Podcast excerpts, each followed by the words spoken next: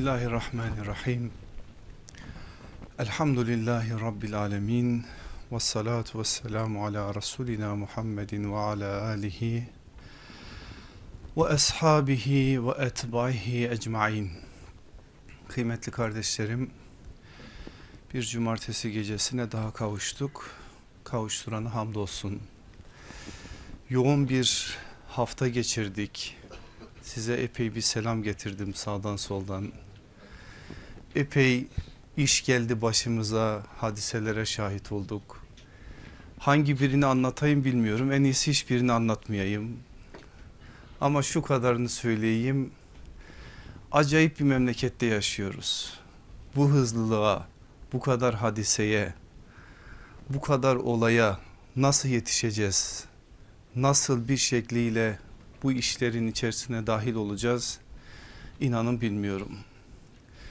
Başka bir memlekette böyle midir onu da bilmiyorum. Ben mesela bir dönem Mısır'da kaldım orayı bilirim. Böyle bir şey o zaman yoktu. Şimdi var mı orada ondan emin değilim. Ama burada yaşadığımız şu toplumda öyle hızlı gelişiyor ki hadiseler.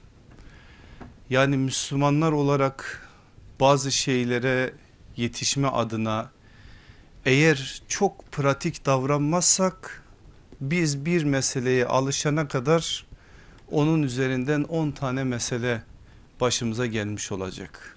Dolayısıyla bir yönüyle o pratik dediğimiz işin çok fazla teorisiyle uğraşmayan anında anın vacibi neyse ona uygun bir biçimde istikametle istikrarla inşallah mümin tavrının ne olması gerektiği konusunda Allah'a tevekkül ederek bir şeyler yapmak gerekiyor. Cenab-ı Hak bu konuda bizlere yardım etsin. Çok zor, inanın zor. Yani isterdim size moral vermeyi ama zor itiraf edelim. Ya biz aciziz ya işler çok ağır. Bilmiyorum bir tarafında bir şey var. Allah hakkıyla taşıyabilmeyi bizlere nasip eylesin.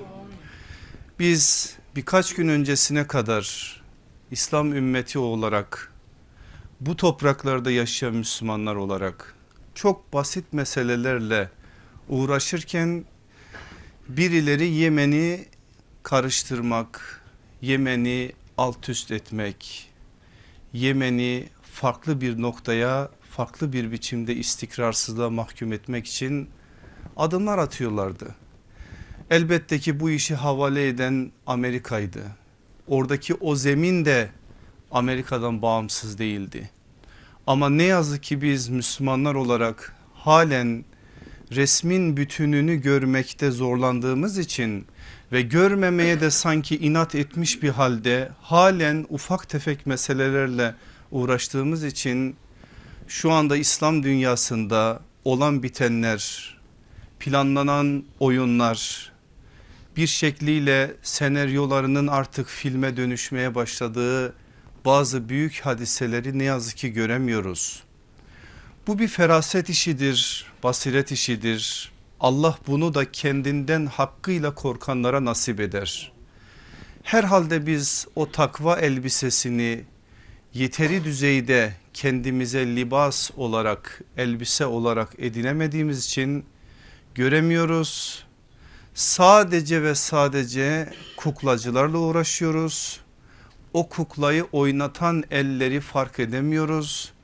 O ellerin planlarını tam anlamıyla tespit edemiyoruz ve ne yazık ki vitrinlerle yetiniyor. Vitrinler üzerinde bölmeye devam ediyoruz. Vitrinler üzerinde bölünmeye devam ediyoruz. Var olan tefrikaları ziyadeleştiriyoruz. Olması gereken adımları ve kametleri ortaya koyamıyoruz.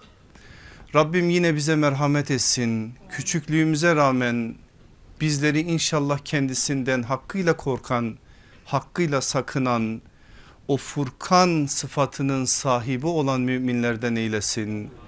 Bu manada bize feraset ve basiret versin.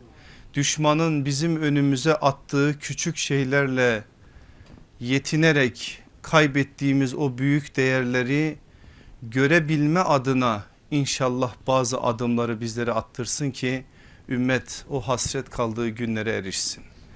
Rabbim inşallah hepimize bu manada yardım etsin ve bizlerin ferasetini arttırsın. Aziz kardeşlerim mahrem, namahrem, mahremiyet diyeceğiz ve bugün bu üç kavram üzerinden aslında bir yönüyle tesettür derslerinin devamı niteliğinde bir ders yapmaya çalışacağız. Meselenin zeminini anlayabilmemiz için Allah Resulü aleyhissalatü vesselamın dünyasından size bir söz emanet etmek istiyorum. Efendimiz aleyhissalatü vesselamdan o sözü duyan ve bize aktaran sahabi Ukbe İbni Amr'dır. Ukbe İbni Amir değil. Afrika'nın fatihi olan o meşhur isim Ukbe İbni Amir'dir. Ama şimdi size bir rivayetini aktaracağım sahabi efendimiz Ukbe İbni Amr'dır. Ukbe İbni Amr'ı biz Ebu Mesud künyesiyle tanırız. El Bedri nispetiyle tanırız. Peygamber ikliminde yetişmiş güzide bir isimdir. 102 tane Allah Resulü aleyhissalatü vesselamdan bize hadis rivayet eden birisidir. Dört Raşid halife dönemini yaşayan Hazreti Ali döneminin bizzat şahidi olan ve o olaylar sırasında da işin içerisinde aktif olarak yer alıp bazı meselelerin anlaşılması noktasında bize ciddi miraslar rivayetler aktaran birisidir. Hicri 42'de Medine'de vefat etmiştir. Onu sevenler tanıyanlar onun vefatının arkasından ciddi bir biçimde üzülmüşlerdir. İşte onun o miraslarından bir tanesini de ben şimdi inşallah sizlere emanet edeceğim. Hepinizin bildiği bir hadisi belki tekrar etmiş olacağız.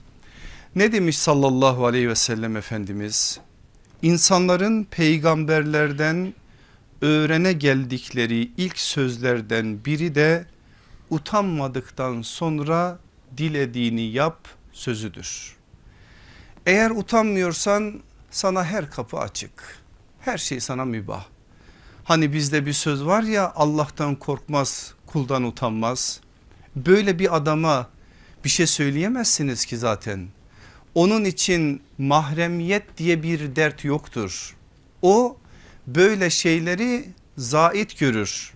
Hatta bu dünyaya yabancıysa şimdi bizim bu konuştuklarımız ona garip de gelecektir. Yani Müslümanlar böyle meseleleri konuşuyorlar gibi bir de alay konusu edeceklerdir. Çünkü onun dünyasında başka şeyler var. Başka şeylerden meselelere bakıyor. Ama biz bir Müslümansak ki elhamdülillah Müslümanız. Rabbim o büyük nimeti bize tattırdı. Tatmayanlara da tattırsın. Tatmayanlara sizlerin elleriyle tattırsın. İman çok büyük bir nimet. Ondan mahrum olanlar nereden bilecek? Ama onlara bunu da ulaştıracak olan bizleriz. Allah o konuda da bizlere yardım etsin. Bu manada iman etmiş insanlar olarak bir şeriate tabiiz. O şeriat Allah'ın kanunudur. Allah'ın hukukudur. Haklar çerçevesinde bizim önümüze konulan çok önemli bir sistemdir. Ve Rabbimiz bu sistemde hiçbir şeyi dışarıda bırakmayacak şekilde beşere bu manada herhangi bir alan bırakmayacak şekilde kitabı olan Kur'an'ında ve o kitabın mübelliği olan tebyin edicisi olan talim edicisi olan iki cihan serveri sallallahu aleyhi ve sellemin beyanları çerçevesinde bize bildirmiştir. Bize de düşen onları anlamak ve gereğini yerine getirmektir. Bu manada Allah Resulü aleyhissalatü vesselam haya dediğimiz insandaki fıtri olguyu imandan saymış ve imanın cüzlerinden bir cüz olarak görmüştür. Hani Efendimiz sallallahu aleyhi ve sellem bazı hadislerinde iman 70 küsür şubedir bazen 40 şubedir deyip bazılarını anmış bazılarını ise beyanları içerisinde serpiştirmiştir ya bize düşen de onları tespit etmektir. Onlar içerisinden bir cüz bir şube de hayadır. Dolayısıyla haya dediğimiz edep dediğimiz iffet dediğimiz şey bizim imanımızla alakadar bir şeydir. Biz bu meseleyi imanımızın bir parçası olarak anlarız ve böyle anlama adına da gayret içerisinde oluruz. Hal böyle olunca bu söylenen beyanlar çerçevesinden bu üç kavrama baktığımız zaman bu kavramların bize vermek istediği mesajları anlama noktasında daha iyi bir seviye elde edebiliriz. Biraz daha en azından zemini güçlendirirsek belli meseleleri anlama konusundaki gayretimizle daha da farklılaşmış olur. Gelin öyleyse bu kavramları bir anlayalım. Mahrem, namahrem, mahremiyet. Aynı kökten gelen üç tane kavram. Kökü haram, haram kelimesini de biliyorsunuz. Mesela biz Türkçe'de kullanırız mahrum aynı köktendir. Hürmet aynı köktendir. Pek fazla Türkçe'de bizim dilimizde yoktur ama fıkhımızda çokça kullanılan bir kelime. Tahrim aynı köktendir. O adla bir süremiz de var biliyorsunuz. Ben fazla sizi dilsel detaylarda yormadan direkt tanımları vereyim. Mahrem helal olmayan yasaklanan şeydir. Fıkıhta ise kendileriyle evlenilmesi dinen yasaklanmış bulunan insanın en yakınlarıdır. Namahrem bunun tam tersi ama namahrem Farsça bir kelimedir. Bizim din dilimizin büyük bir bölümü de Farsçadır.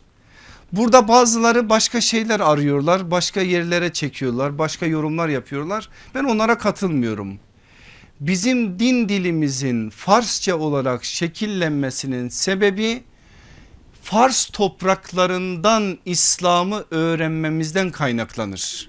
Biliyorsunuz o topraklardan gelen Horasan erenleri olsun diğer tebliğ insanları olsun İslam'ın o güzelliklerini Anadolu topraklarına yaymaya başladıkları zaman din dilini de kendi dilleri üzerinden şekillendirdiler. Onun için biz Kur'an'ın salat dediğine namaz diyoruz. Namaz Farsça bir kelimedir.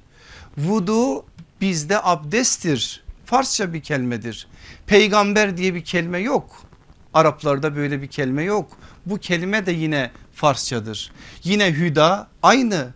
Savm olan kelime bizde oruçtur. Onlarca böyle kelime ve kavram sayabiliriz. Dolayısıyla burada farklı bir şey yok. Din dili böyle şekillenmiş. Elbette ki biz de böyle anlarız ama bir kavramı anlamak istediğimiz zaman asli haline müracaat ederek anlamaya çalışırız.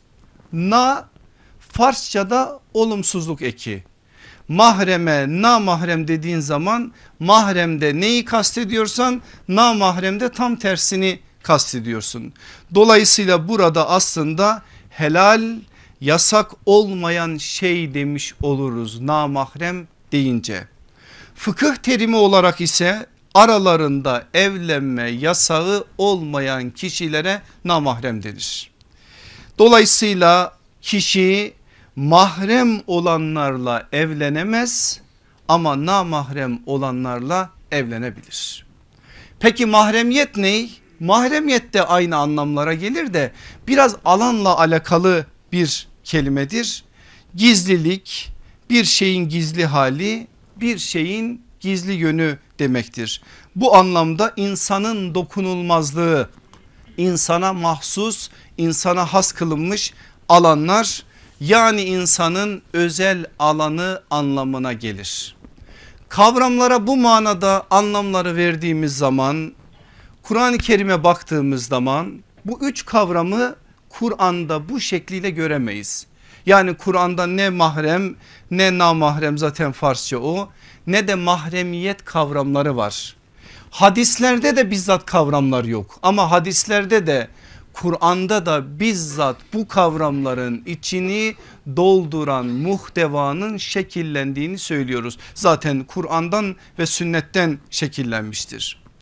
Bu bilgiler ışığında iki soruya cevap ararsak iki sorumuz ne olacak? Bir, bir Müslüman hanıma ve beye kimler mahrem kimler namahremdir? İki, mahremlerin ve namahremlerin yanında tesettürün ölçüsü nasıl olmalıdır? zor bir mesele, teknik bir mesele. Keşke biraz daha kolay bir mesele olsaydı ama yorulacağız biraz. Özellikle akrabalık meselelerini zihinde tutmak kolay bir şey değil fıkıhta da zorlandığımız bir alandır. Aslında hep bildiğimiz şeyler ama kavramlar bir anda zihnimize bastırmaya başlayınca hangisini nerede konuşlandıracağımız noktasında zorluk yaşayabiliriz. Onun için de biraz sizden dikkat ve biraz da bana yardım etmenizi talep ediyorum. Dikkatiniz ve yardımınız olursa altından kalkabiliriz. Yoksa yorulduğunuzu gördüğüm anda ben de bırakırım. Bu iki soruya cevap bulabilmemiz için kaç derstir serlevhamız olan Nur suresinin 31. ayetinin okumadığımız kısımlarına müracaat etmemiz lazım. Biz tesettür derslerinde hikmetini ve ruhunu anlamaya çalışırken ayetin bir bölümüne baktık. İşin şekil ve muhteva yönüne bakarken ayetin diğer bir yönüne baktık. Ortası kaldı. Ortası bu alanla alakalı. Ortası direkt mahremiyet meselesiyle alakalıdır ve Müslüman bir kadının kimler yanında tesettür emrinden muaf tutulduğunu bize beyan eder ve sayar Kur'an bu konuda tam 12 tane farklı sınıf sayarak bizim nazarımıza bu bilgiyi verir. Ayetin başını hatırlayalım mı bir daha? Mümin hanımlara söyle gözlerini haramdan korusunlar namus ve iffetlerini muhafaza etsinler. Görünen kısımlar müstesna olmak üzere zinetlerini teşhir etmesinler. Başörtülerini yakalarının üzerine örtsünler. Ondan sonra bir illa istisna edatıyla başlıyor saymaya. Kim? Kocaları. Başta saydığı sınıf bu. Aslında bunu saymasına gerek var mı? Bilmez mi insan kocasıyla olan münasebetini? Ama hikmeti var. Hiçbir şey hikmetsiz değil bunun da hikmeti var. Ben hep yaptığımı yine yapacağım. Biraz sizi böyle kaşıyacağım bazı şeyleri zihninizde bırakacağım. Onları inşallah siz bulacaksınız. İki babaları. Üç kocalarının babaları yani kayınbabaları. Dört oğulları. Beş kocalarının oğulları yani üvey oğulları, altı erkek kardeşleri, yedi erkek kardeşlerinin oğulları yani yeğenleri, sekiz kız kardeşinin oğulları yine yeğenleri, dokuz kendi kadınları. Kendi kadınları kim? Ev nisaihinne. Kendi kadınlarından kasıt mümin kadınlar. Burada bir şey var. Bunun altını bir kere çizin bir daha döneceğiz buna. Ellerinin altında bulunan hizmetlileri köleleri 11 erkeklerden ailenin kadınına şehvet duymayan hizmetçi ve benzeri tabi kimseler 12 henüz kadınların gizlilik hususiyetlerini yani kadınlık hususiyetlerinin farkında olmayan çocuklar. 12 tane sınıf sayıldı. Şimdi biz değerlendirmeye geçmeden o bir tane altını çizin dediğim noktaya bir daha sizi götüreyim. Mümin kadınlar. Ayet kime hitap ediyor? Kadınlara, mümin kadınlara. Ne diyor? Sizin gibi iman eden kadınların yanında örtünmenize gerek yoktur. Bir şey anlıyor muyuz buradan? Demek ki bizim gibi iman etmeyen kadınların yanında kadınların örtünme yükümlülüğü var. Bu önemli bir şey ve gözden kaçan bir şey bu. Mesela bunu ilk dönem Müslümanlar da o altın nesil sahabe nesli dediğimiz nesil de gözden kaçırmış. Ebu Ubeyde İbni Cerrah Antakya bölgesinde valiyken emir el müminin olan Hazreti Ömer'e bir haber ulaşır. Haber şöyledir mümin kadınlar zimmilerle yani ehli kitaptan olan kadınlarla bir arada hamamda yıkanıyorlar. Hazreti Ömer çıldırıyor resmen çok sinirleniyor. Emir el müminindir ve bu meseleyi çok iyi bilen birisidir. Bir mektup yazıyor o anda Şam'daki görevli olan Ebu Ubeyde İbni Cerrah'a. Duydum ki böyle bir şey var böyle bir şey varsa eğer bu konuda senin yasak koyman gerekir. Asla mümin kadınlar zinetlerini kendilerinden olmayan kadınların yanında açamazlar. Ebu Ubeyde İbni Cerrah'a da mesele intikal edince o büyük insan da toplar kadınları onlara bir konuşma yapar. Detaylarını Kurtubi'de ilgili ayetlerin tefsirinde okursunuz tefsirinde şöyle bir şey söyler. Ey mümin kadınlar Allah müminlerin yüzlerini ak etme edeceğini vaat ediyor. Siz ise dünyalık aklığı elde etmek için hamamlara gidiyorsunuz. Eğer zimmilerle bu manada hukukunuzu korumazsanız dünyada yüzünüz ak olsa da ahirette yüzünüz kararacak. Hassasiyeti görüyor musunuz? Böyle bir hassasiyet ortaya koyuyor ve mümin kadınları uyarıyor. Soruyorlar tercümanın Kur'an olan Abdullah İbni Abbas'a diyorlar ki buradaki hikmet nedir? Niçin Allah kadın onlar netice itibariyle kadın olmalarına rağmen niye kadınların kadınlar yanında tesettürüne ait bazı açıklamalarda bulundu? Cevap şöyledir ve buradan çok önemli bir mesaj var mümin kadınlara. Çünkü onlar mümin kadınların zinetlerini görür gider kocalarına ve babalarına anlatırlar. Mesajı aldınız mı? İnşallah hanımlar da almıştır. Yani mümin kadın başka bir kadını gelip kocasına babasına anlatmaz. Budur mesaj.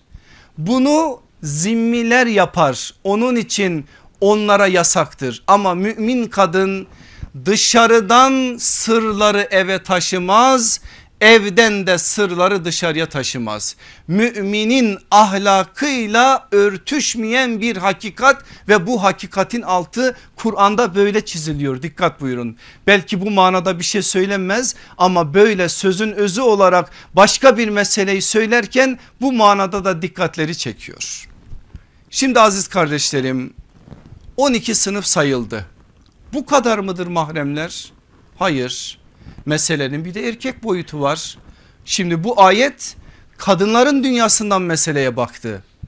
Meseleye erkekler boyutundan baksak başka şeyler göreceğiz. Bir de başka şeyler de var. Yani sallallahu aleyhi ve sellemin yine tebyin görevinin bir gereği olarak Kur'an'da söylenen bazı şeyleri biraz daha açarak belli şeylerin hükümlerini biraz daha genişleterek orada söylenen şeylerden bir yönüyle referansını oradan alarak söylediği bazı şeyler var. Bütün bunların hepsini biz fıkıh kitaplarımızda çok rahat bir biçimde görebiliriz. Ama ben çok fazla detaya sokmayacağım sizi söylemeden mesele tamamlanmayacak şekilde kifayet miktarı olanı sizlere aktaracağım.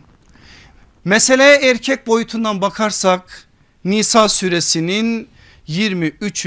ayeti de bize yine bu konuda temel şeyleri söyler. Nisa suresiyle Nur suresini karşılaştırmalı okuduğumuz zaman çok önemli bir şey elde ediyoruz.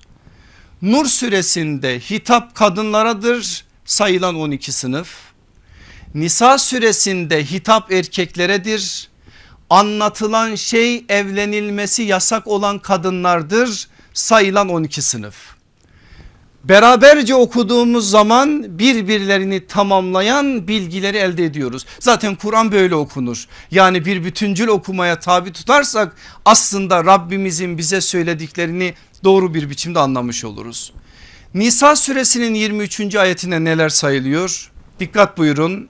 Anneler, kızlar, kız kardeşler, halalar, teyzeler, kardeş kızları, kız kardeş kızları, süt anneler, süt bacılar, eşlerin anneleri kim bunlar? Kayınvalideler, üvey kızlar, iki kız kardeşin bir anda aynı nikah altında yani aynı evlilik anında tutulması.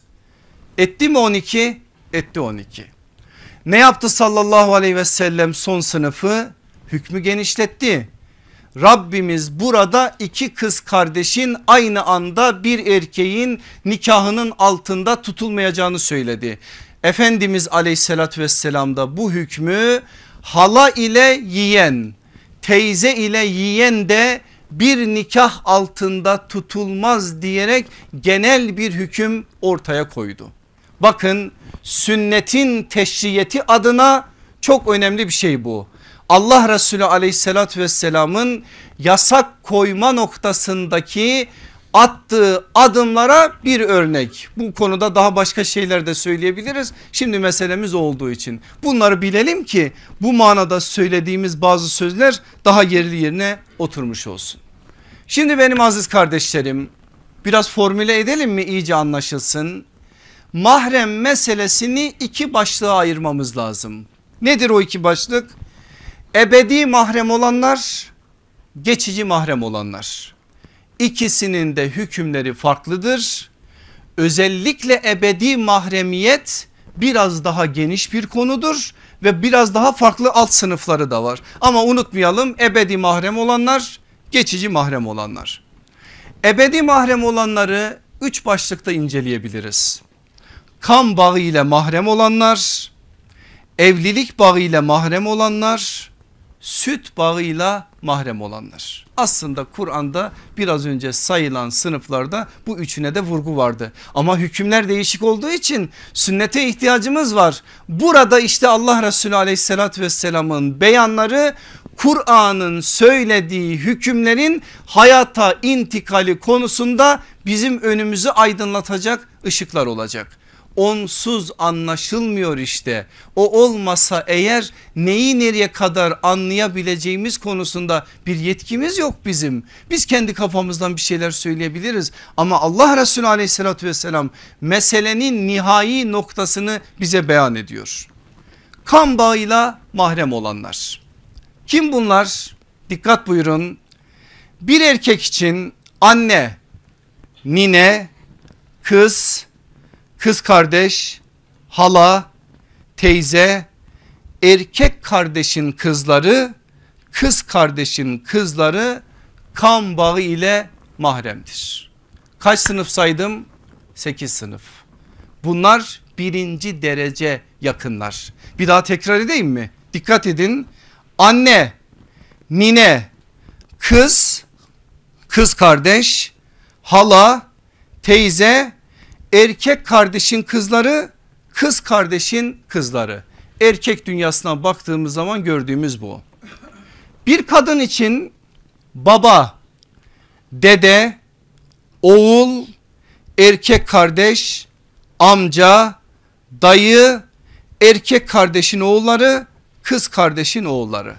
Bu da yine etti 8 bak. 8 tane erkek için 8 tane kadın için.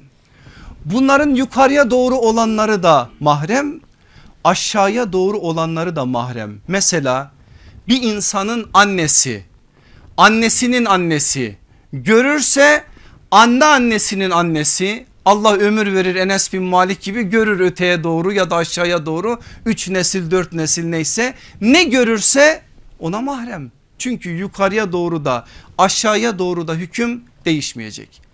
Bu sekiz sınıf en yakınlar. Bunlar mahrem bunlarla evlenilmesi kesinlikle yasak. Bunların yanında tesettür emri diye bir emir yok. Çok rahat davranabilir. Geçen ders söylediğim avret ölçülerine dikkat ederek yanlarında rahat bir biçimde durabilir. Bu sekiz sınıf ister erkek tarafından erke, isterse kız tarafından olsun hanım tarafından olsun halvetten söz edilemez. Ne demek halvet? Yani baş başa kalma diye bir yasak bu 8 sınıf için söz konusu değildir. Hal böyle olunca sefer konusunda da bir yasak yok. Bu 8 sınıf birbirleriyle rahat bir biçimde yolculuğa çıkabilirler. Bu konuda da hiçbir yasak söz konusu değildir. Dolayısıyla birinci sınıf olan kan bağıyla mahrem olanlar meselesinde bu hükümler var. Bunları hiçbir zaman unutmayalım. İkincisi evlilik bağı ile mahrem olanlar. Aslında kandan dolayı bir yakınlık yok ama bir evlilik olmuş. Bu evlilikten dolayı kurulan hısımlıktan kaynaklanan bağlar tesis edilmiş. Yine iki cepheden de bakalım. Bir erkek için kayınvalide, üvey kız, gelin ve erkek torunlarının hanımları yani torunlarının gelinleri evlilik bağı ile mahremdir. Kadın cephesinden bakalım kayınpeder, kayınbaba, üvey oğul, damat, kız torunlarının kocaları. Bunlar da dörder sınıf olarak karşımızda duruyor. Şimdi evlilik bağıyla bu bağlar kurulunca diyelim ki evlilik bağı bozuldu. Boşandılar. Diyelim ki kadın ya da erkek öldü. Bu bağlar biter mi? Hayır bitmez. Bu bağlarla artık evlilik bir daha tesis edilmez. Nasıl yani söylenmesi bile doğru değil ama söyleyelim. Diyelim ki insanın kızı ölürse eğer damadıyla kayınvalidesi evlenemez. Ebediyen haramdır. O bağlar kurulur ve ebediyen haramiyet haram olması mahremiyet devam eder. Buradaki ölçü ney peki? Bu bağlarla kurulan yakınlıklarda tesettür konusunda rahatlık vardır. Mesela bir kadın kayınbabasının yanında baş açık durabilir mi? Durabilir. Bir kadın damadının yanında baş açık durabilir mi? Durabilir. Bu sayılan sınıflar birbirleriyle bu özellikle evlilik bağı için söylüyorum. Birbirlerinin ellerini öpebilirler mi? Öpebilirler. Sarılabilirler mi? Sarılabilirler. Halvet dediğimiz ortam bunlar için var mıdır? Yoktur. Geçen yani biraz önce söylediğimiz kan hısımlığıyla oluşan bağlarda bu manada hüküm neyse evlilik bağıyla da oluşan hüküm aynıdır. Ancak fukahamız bir noktaya dikkatlerimizi çekiyor. Diyor ki eğer yaşlar yakınsa birbirlerine bu sayılan sınıflarda herhangi bir sıkıntıya sebebiyet vermemek için bazı ölçüleri korumakta fayda var. Bu bir tavsiyedir bir hüküm değil. Dolayısıyla bu tavsiye uyulur uyulmaz o ayrı mesele ve insanlara bırakılır. Ama çeşitli dönemlerde ve farklı muhatap çevrelerinde bu manadaki tavsiyeler de önemlidir. Gelelim üçüncüsü ve en zoruna o ney? Süt bağı ile mahrem olanlar. Sayalım mı yine bir erkek için süt anne, süt annesinin annesi ve onların torunları süt kız kardeş, süt kız kardeşin kızı, süt erkek kardeşin kızı, süt hala, süt teyze ve kişinin karısından süt emen kız ebediyen haramdır. Tekrar ediyorum zor bir meseledir. Anlaşılması da zordur. Süt meselesi ne yazık ki şu anda toplumumuzda çok iyi bilinmeyen bir meseledir. Onun için yer o zaman bu konuya gelmiş dayanmışken söz bu noktadayken bazı şeyleri izah etme adına bunları anlamaya çalışalım. Bir erkek için süt anne, süt annenin annesi ve onların torunları, süt kız kardeş, süt kız kardeşin kızı, süt erkek kardeşin kızı, süt hala, süt teyze ve kişinin karısından süt emen kız ebediyen o erkeğe haramdır. Bir kadın için süt babası biz bunu pek kullanmıyoruz ama bu var. Süt oğlu, süt kardeşi ve süt kardeşinin oğluyla evlenmesi har haramdır. Bunu da söyleyeyim bir daha. Süt babası, süt oğlu, süt kardeşi, süt kardeşinin oğluyla evlenmesi haramdır. Şimdi biraz daha dikkatlerinizi istiyorum. Ne olur bu söyleyeceklerimi iyi kaydedin ki bana bu konuda da soru sormayın. Çünkü bu konudaki sorular zor sorular ama meseleyi anlarsak inşallah kendimiz bu konudaki noktada hüküm ne onu da çözeriz. Süt mahremliğinin oluşması için erkekle kızın aynı anneden süt emmiş olmaları yeterlidir. Süresi ne kadar, yaşı ne kadar o fıkhın konusudur. Onun için fıkıh kitaplarına müracaat edin. Eğer kız erkeğin annesinden süt emmiş ise o erkeğe ve o erkeğin tüm kardeşlerine haram olur. Bir daha söylüyorum. Eğer kız erkeğin annesinden süt emmiş ise o erkeğe ve o erkeğin tüm kardeşlerine haram olur. Eğer erkek kızın annesinden süt emmiş ise aynı şey o kız ve o kızın diğer tüm kız kardeşleri erkeğe haram olur. Bu konuda genel bir kaide var. O kaideyi bildik mi çözümü biraz daha kolay. Sütü emenin kendisi emdirenin nesline haramdır. Şöyle de formüle edilir o emenin nefsi emzirenin nesline haramdır. Nasıl anlaşılır biraz tefekkür edin. Süt emen çocuk emdiği kadının bütün neslinden gelenlere haram olur. Buna göre süt emen çocuğun diğer kardeşleri emdiği kadının çocuklarıyla evlenebilirler. Dikkat buyurun. Bir daha söylüyorum. Buna göre süt emen çocuğun diğer kardeşleri emdiği kadının çocuklarıyla evlenebilirler. Çünkü sadece emen çocuk emdiği kadının süt oğludur. Bunları böyle biraz dinç kafayla dinlersek anlayabiliriz. Emen çocuğun diğer kardeşleri o kadının süt oğlu olmadığı için çocuklarıyla evlenmesi helaldir. Süt bağından oluşan yakınlıklar kan bağıyla oluşan yakınlıklar gibidir. Yani orada da tesettür meselesinde rahat davranabilir. Bakma, tokalaşma, öpüşme, sarılma caizdir. Halvet ve seferde aynen kan hısımlığı gibi caizdir. Ancak hısımlık için söylenen şey burada da geçerlidir. Nedir o? Eğer bazı yaşlar yakınsa süt kardeşler de yakındır zaten de diyelim ki süt anneyle diyelim ki süt halayla yakınsa bu konuda belli şeylerin gözetilmesi tavsiye edilir. Anladınız mı? İnşallah anlamışsınızdır. İnşallah ben anlatabilmişimdir. Şimdi gelelim ikinci bölüme. O ney? Geçici mahrem olanlar. Bu bölüm önemli ve tesettür meselesinde suistimal edilen, ihlal edilen en önemli alanda bu alan.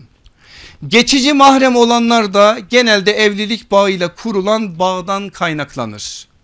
Bir erkek için geçici mahrem olanlar. Hanımının bacısı ne diyorlar ona? Baldızı.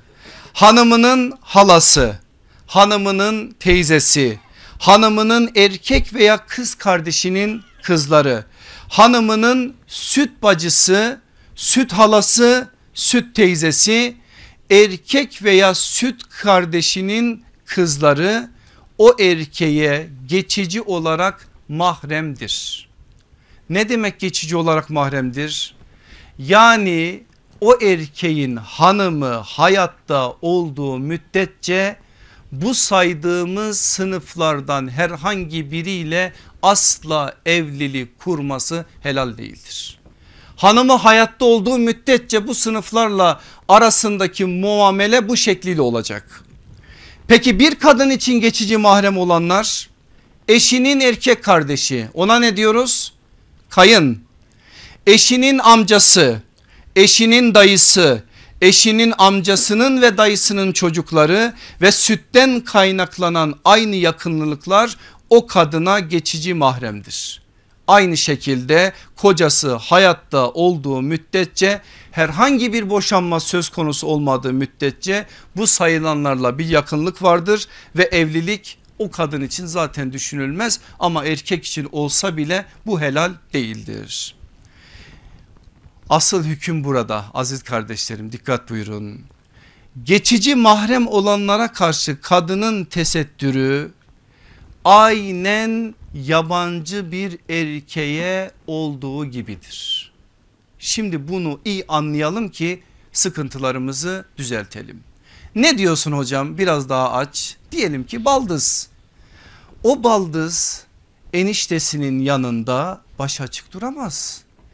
Tesettürün o söylediğimiz şartlarına haiz olacak bir şekliyle hukuk kurabilir. Hiçbir şekliyle bu sınıfların bir tanesinde halvet caiz değildir. Ne dedi sallallahu aleyhi ve sellem? Kayınla baş başa kalmak ölümdür. Nedir orada söylenen? Halvetin kapısı kapanıyor. Sefer yapamazlar çünkü geçici bir mahremiyet var. O ebedi değil ki öyle olunca bir baldız eniştesiyle beraber gidip bir yerde uzun bir yolculuğa çıkamaz. Bunlara dikkat ettiğimiz zaman bu konudaki ölçüleri anlamış oluruz.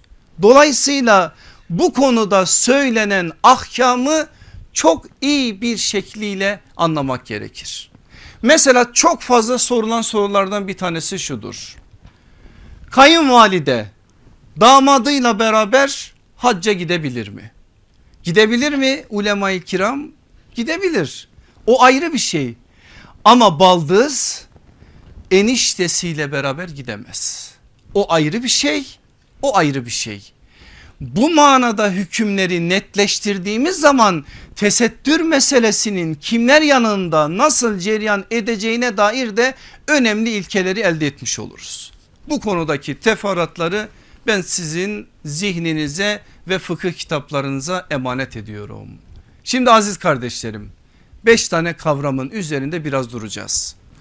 Mahremiyet, ihtilat, avret, halvet, iffet. Bu meselenin anahtar kavramları bunlar. Mahremiyet, ihtilat, avret, halvet ve iffet. Ne diyeceğiz bunlarda? Çok şeyler söylenir. Ben ilke vereceğim size daha doğrusu söz emanet edeceğim her zaman yaptığım gibi altlarını inşallah siz dolduracaksınız. Mahremiyet hürmetli yaşamak, dokunulmazları korumak, özel alanları muhafaza etmektir. Mahremiyete dikkat et ki muhafaza edesin, muhafaza edilesin. Bir daha söylüyorum. Mahremiyet hürmetli yaşamak, dokunulmazları korumak, özel alanları muhafaza etmektir. Mahremiyete dikkat et ki muhafaza edesin, muhafaza edilesin.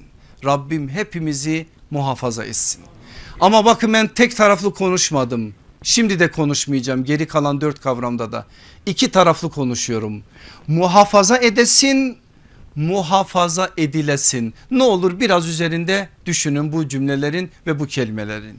İki, İhtilat sınırları ihlal etmek, mayınlı arazilerde gezmek, haya ve edep çizgilerini zedelemektir. İhtilata dikkat et ki koruyabilesin, korunabilesin. Bunu da tekrar ediyorum. İhtilat sınırları ihlal etmek, mayınlı arazilerde gezmek, haya ve edep çizgilerini zedelemektir. İhtilata dikkat et ki koruyabilesin, korunabilesin. Yahu bu çağda da olur mu diyenlere bizim söyleyecek bir sözümüz yok ki. Biz kendi sistemimizde yani o çağlar üstü sistemimizde bir zamana ve bir zemine mahkum olmayan şeriatimizin kuralları çerçevesinde konuşuyoruz. Şeriatimiz bunu söylüyor biz de buna uymak zorundayız. İhtilat meselesi önemli bir meseledir. Karışırsa kadın erkek bu manada birbirine sınırlar ihlal edilirse belli şeyler korunmazsa belli şeyler muhafaza edilmezse nelere yol açtığını görüyoruz işte yaşadığımız toplumda. Tekrardan o manada bir selimiyete varmak adına bu konuda söylenenlere dikkat etmemiz gerekir. Üçüncüsü avretti. Avret mahrem alanları gizlemek, bakmamak ve baktırmamaktır. Söyledik değil mi geçen ders bu tanımı? avret sınırlarına dikkat et ki duygularını terbiye edesin ve terbiye edebilesin. Eğer imkanım olsaydı zaman da yetseydi et tekraru ahsen velev kâne 180 diyecektim. Geçen sene Allah Resulü aleyhissalatü vesselamın çocuklara öğrettiği ilk ders olan taharet babının mahremiyet inşası kısmını bir kez daha anlatacaktım size. Ama hatırlatmış oldum isteyen oraya müracaat etsin. Çünkü o çok önemliydi. Allah Resulü aleyhissalatü vesselamın daha çocukken mahremiyeti o çocukların dünyasına koyma noktasındaki hassasiyetinin nedenlerini bu bilgiler ışığında daha iyi anlamış olacaktık. Onun için oraya size havale ediyorum. İnşallah ilgili arkadaşlar oradan tekrardan baksınlar. Dördüncüsü halvet. Bakın halvet meselesi bize neler söyleyecek. Halvet ölüme bile bile yürümek. Zinaya yaklaşmak şeytanı sevindirmektir. Aslında bunlar yine hadislerden alınmış kelimeler. Bir daha söylüyorum. Halvet ölüme bile bile yürümek. Zinaya yaklaşmak şeytanı sevindirmektir. Halvete düşmemeye dikkat et ki yanmayasın ve yakmayasın. Elini ayağını öpeyim sakın ha bana bir şey olmaz deme. Bana bir şey olmaz diyenlere bir şey oluyor zaten. Allah o manada herkesi muhafaza etsin. Biz biz Yusuf değiliz ki Züleyhalara hayır diyebilelim. O örnek bize onun için verilir. Burada bize düşen şey asla bu manada bir zemine meseleyi kaydırmamaktır. Şeytan Ademoğlunun kanında geziyor. Bir anda ufacık bir boşlukla öyle bir devirir ki adamın belini yere Allah korusun bir daha da doğrultamaz. Onun için halvet meselesi bile bile ölüme yürümektir. Onun için zinaya yaklaşmaktır. Onun için şeytanın ellerini ovuşturduğu aha yakaladım Adem'in oğlunu dediği bir sermayedir. Ona asla imkan verme Allah korusun. Onun için bu maddenin üzerinde daha fazla belki durmamız lazım ama onu da ben size havale ediyorum. Beşincisi iffet haramlardan uzak durmak helal olmayan her türlü söz ve davranışlardan sakınmaktır. İffetli yaşamaya dikkat et ki hiçbir gölgenin olmadığı gün arşın gölgesinde serinleyebilesin ve serinletebilesin.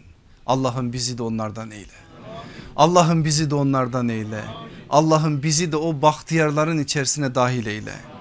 Bir daha tekrar ediyorum. İffet, haramlardan uzak durmak, helal olmayan her türlü söz ve davranışlardan sakınmaktır. İffetli yaşamaya dikkat et ki hiçbir gölgenin olmadığı gün arşın gölgesinde serinleyebilesin ve serinletebilesin. Şimdi benim aziz kardeşlerim biraz yorgunluğunuzu alabilecek bir başka noktaya doğru sözü kaydırıyorum.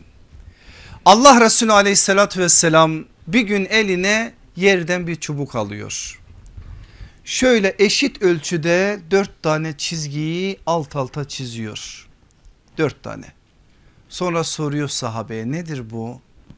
Sahabe diyor ki her zamanki edep Allah ve Resulü daha iyi bilir. Sadece bilmedikleri söze bunu söylemiyor sahabe. Çok iyi bildikleri söze de bazen bunu söylüyorlar. Eğer Allah Resulü aleyhissalatü vesselam ısrarlı davranırsa söz sahabenin dilinden çıkıyor. Bu da sahabe ile peygamber arasındaki o güzelliği, o, ahlakı, o hukuku, o muhabbeti ortaya koyan bir şeydir. Allah ve Resulü daha iyi bilir dendiği zaman sallallahu aleyhi ve sellem o güne kadar farklı biçimde söylemişti. O günden sonra da yine farklı bir şekilde söyleyecek ama o gün bu şekilde söylediği dört tane kadını söylüyor. Kim onlar? Firavun'un hanımı Asiye, İsa'nın annesi Meryem, Huveylid'in kızı Hatice, Muhammed'in kızı sallallahu aleyhi ve sellem Fatıma. Dört tane hanımlar alemi içerisinden seçilmiş Hanımlara da rehber olarak takdim edilmiş dört isim. İkisi Kur'an'dan acaba şöyle desek yanlış der miyiz? İkisi de yaşayan Kur'an'ın hayatından. İkisi Kur'an'dan iki örnek. İkisi de sallallahu aleyhi ve sellemin siyerinden, siretinden ve onun hayatının içerisinde çok önemli yerleri olan iki isim. Bu dört tane İslam hanımının hayatlarını bir inceleyin. Mesela Asiye anamız çok özellikleri var ama en baştaki özelliği iffettir. Meryem anamız zaten Kur'an onun o özelliğini öne verir. Hele onun bir tablosu anlatılır. Çıkmış uzaklara gitmiştir biraz Kudüs'ün dışına.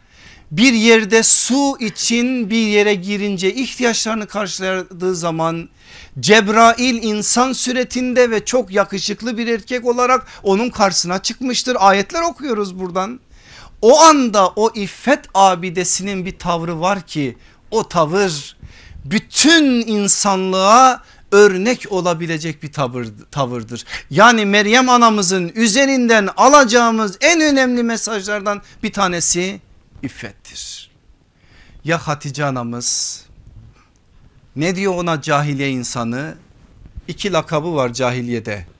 Birisi tacire birisi tahire. Tahire ne demek? Tertemiz.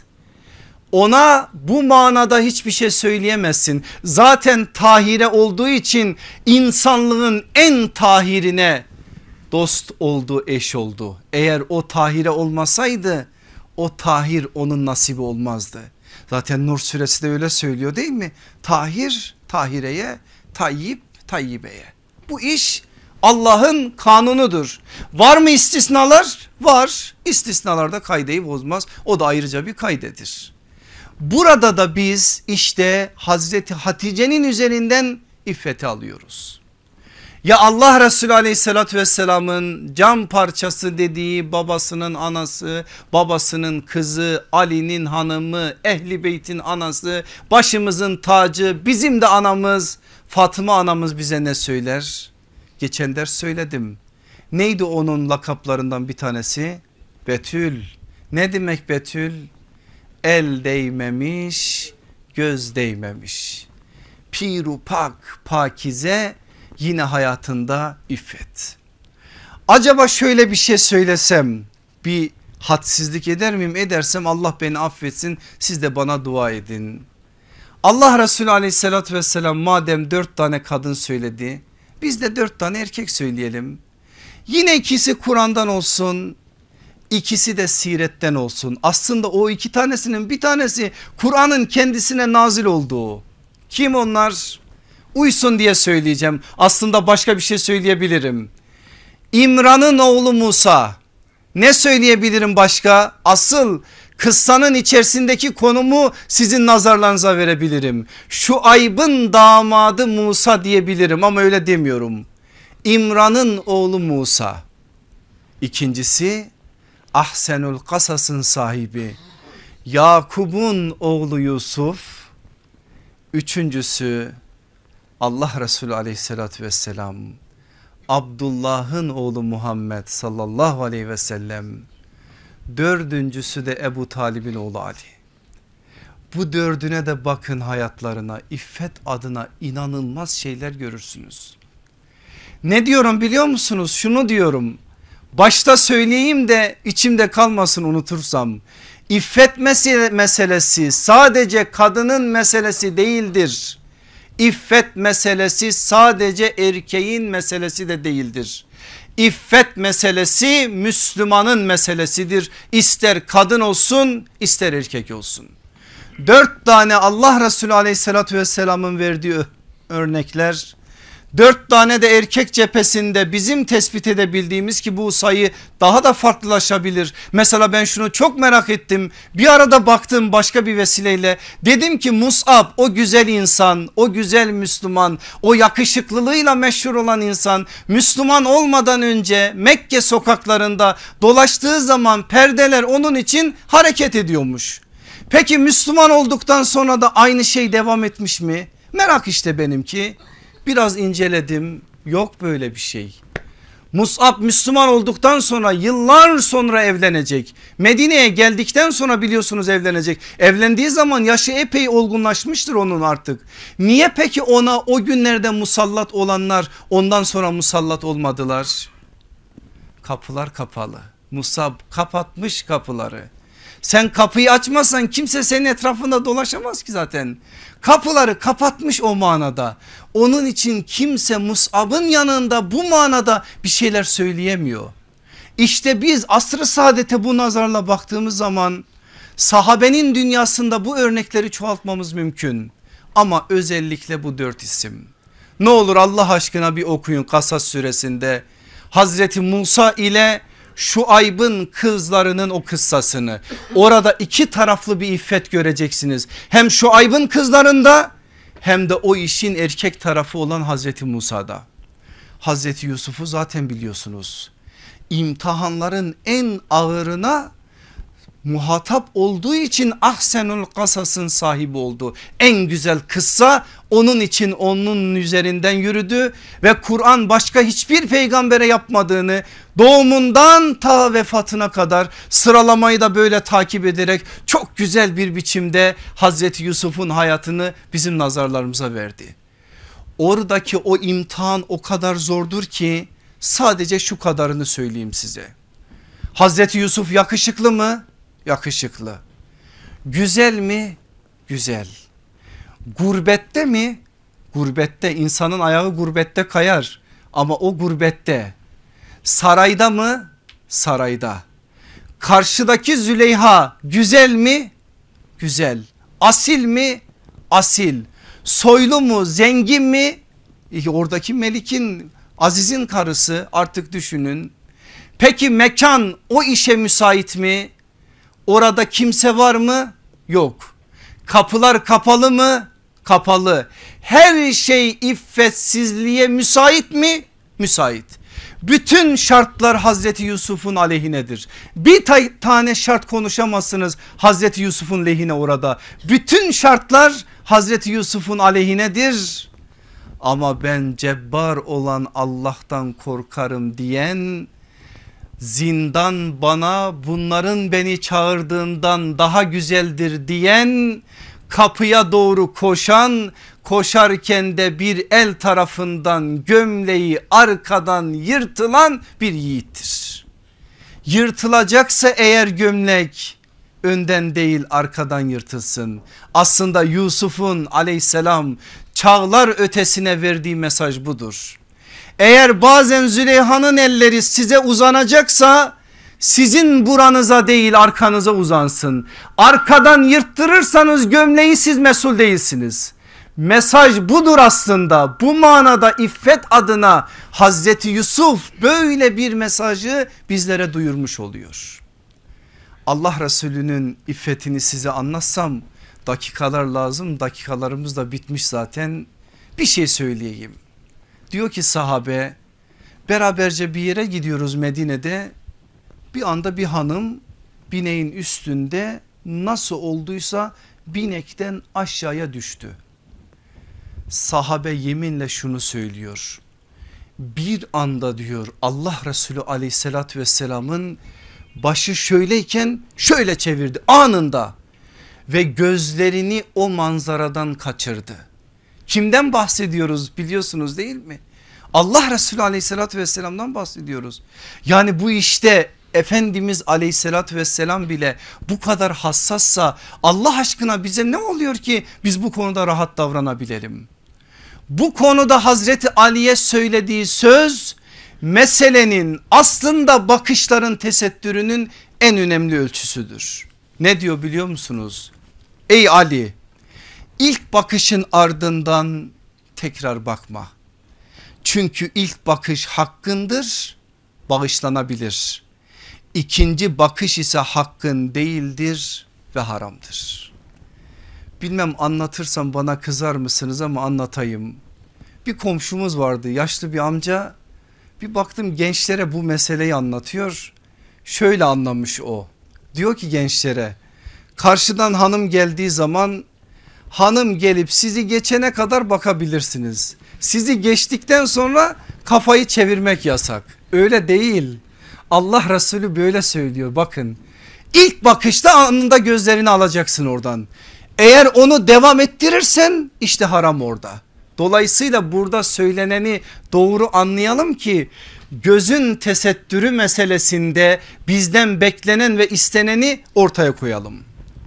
Peki Ali ne diyor kerremallahu veçe dikkat buyurun söze. Allah yolunda şehit olan mücahidin ecri gücü yettiği halde iffetten ayrılmayan kimseden daha büyük değildir.